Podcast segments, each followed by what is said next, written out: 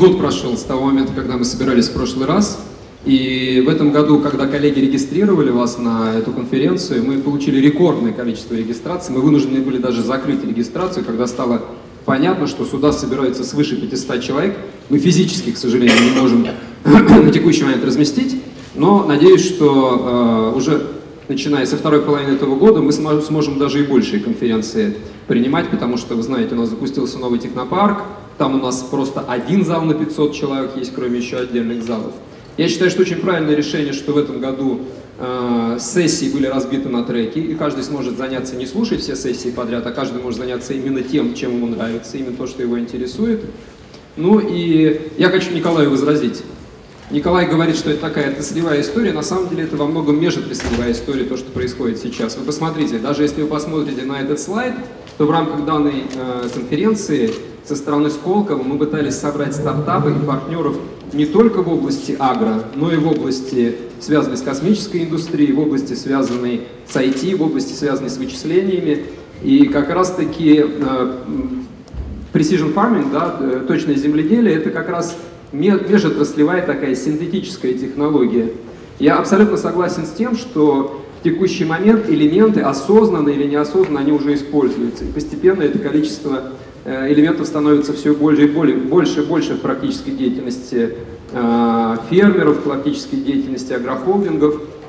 Но что бы хотелось? Конечно же, это все будет значительно лучше работать, если это будет собрано в рамках единых платформ.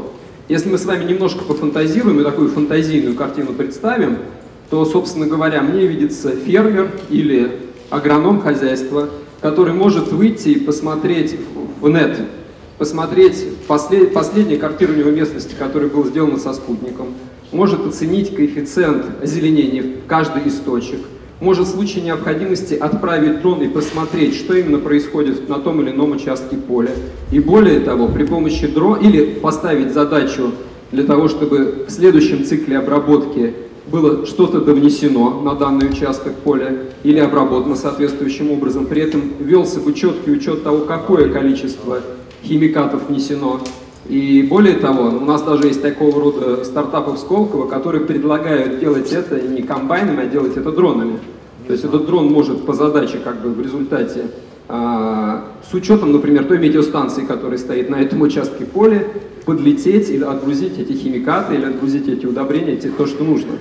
И вот это вот вроде бы фантазийная такая вещь, которая кажется, ну, наверное, даже не Стругацкий, а Лем, роботизация, который, который мы с вами там читали в э, романах 10-15 лет назад, она становится уже реальностью сейчас.